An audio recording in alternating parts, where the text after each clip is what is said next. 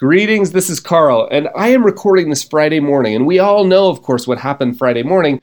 The stock market fell 500 points, at least at some point, right? And I was alerted to that via a text message pretty early in the morning from a friend of mine who was uh, asking me to help him because all his coworkers were driving him nuts because they all were talking about bailing out of their 401ks, right? And what's interesting about this is I had made a very conscious, sort of deliberate decision about five years ago to stop paying attention to the stock market. I had gotten through, sort of cleared up the emotional hangover of 2007, 8, and 9, sort of gotten through that. And I said, you know what?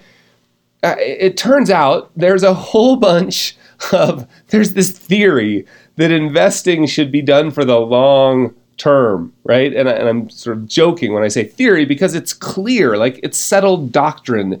The evidence is in. All the academic evidence says the more you trade, the worse your results will be, right? The, the more you try to time the market, the worse your results will be. We all kind of nod to that. Like we all kind of recognize that maybe on a theoretical or academic level. And then, of course, we go right back to watching the Financial Pornography Network, trying to figure out what we should do second by second.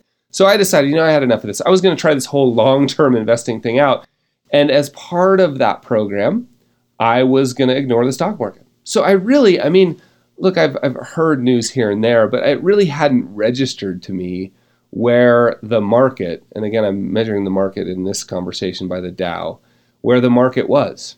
And so when I got this text Friday morning, the market's fallen 500. It's, you know, it's down to like 17,500.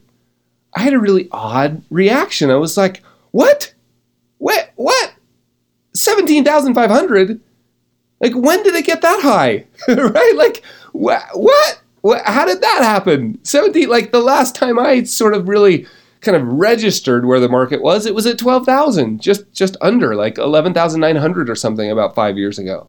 And so I had this odd reaction. It was like, whoa, that's amazing given all that's gone on over the last five years, you mean to tell me, and again, it's sort of the opposite reaction that I think my friend was expecting, but you mean to tell me after a 500 point drop that the Dow's at 17,500 or, or around there?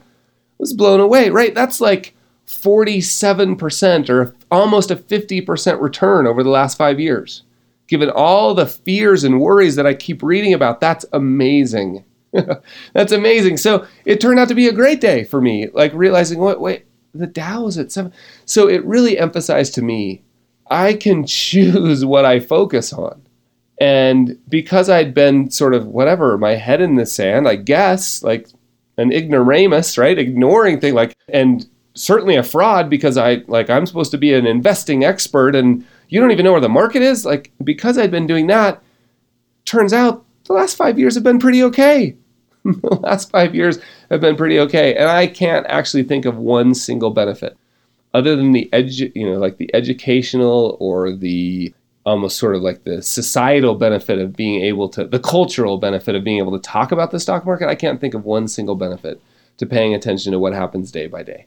Right? So you choose.